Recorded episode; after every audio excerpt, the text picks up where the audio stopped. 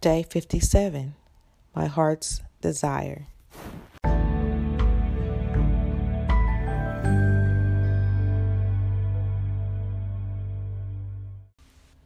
To be a champion takes dedication, preparation, and a lot of hard work. However, none of these happened before desire. There was a seven year old girl that was glued to the television watching another young girl compete in the Olympics. It was at that moment she desired to be a gymnast and go to the Olympics and win a medal. Her heart's desire produced dedication so much that she slept in her workout leotard.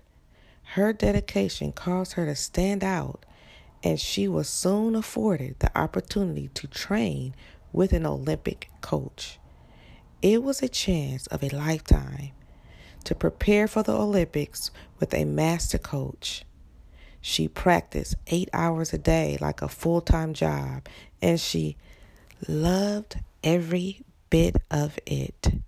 The heart, dedication, preparation, and hard work led her to become a powerhouse and gave her the mental toughness to be a gold winner. Her name is Mary Lou Retton, and in 1984, the little seven year old, now 17 years old, became the first ever American woman to win the all around gold medal at the Olympic. God placed the desires in your heart for a reason. Go for the gold. You can do it.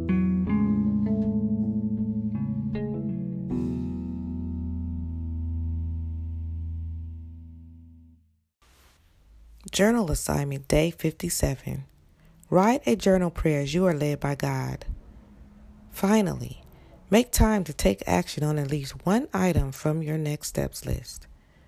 Challenge yourself. Look at your list and do as many as you can.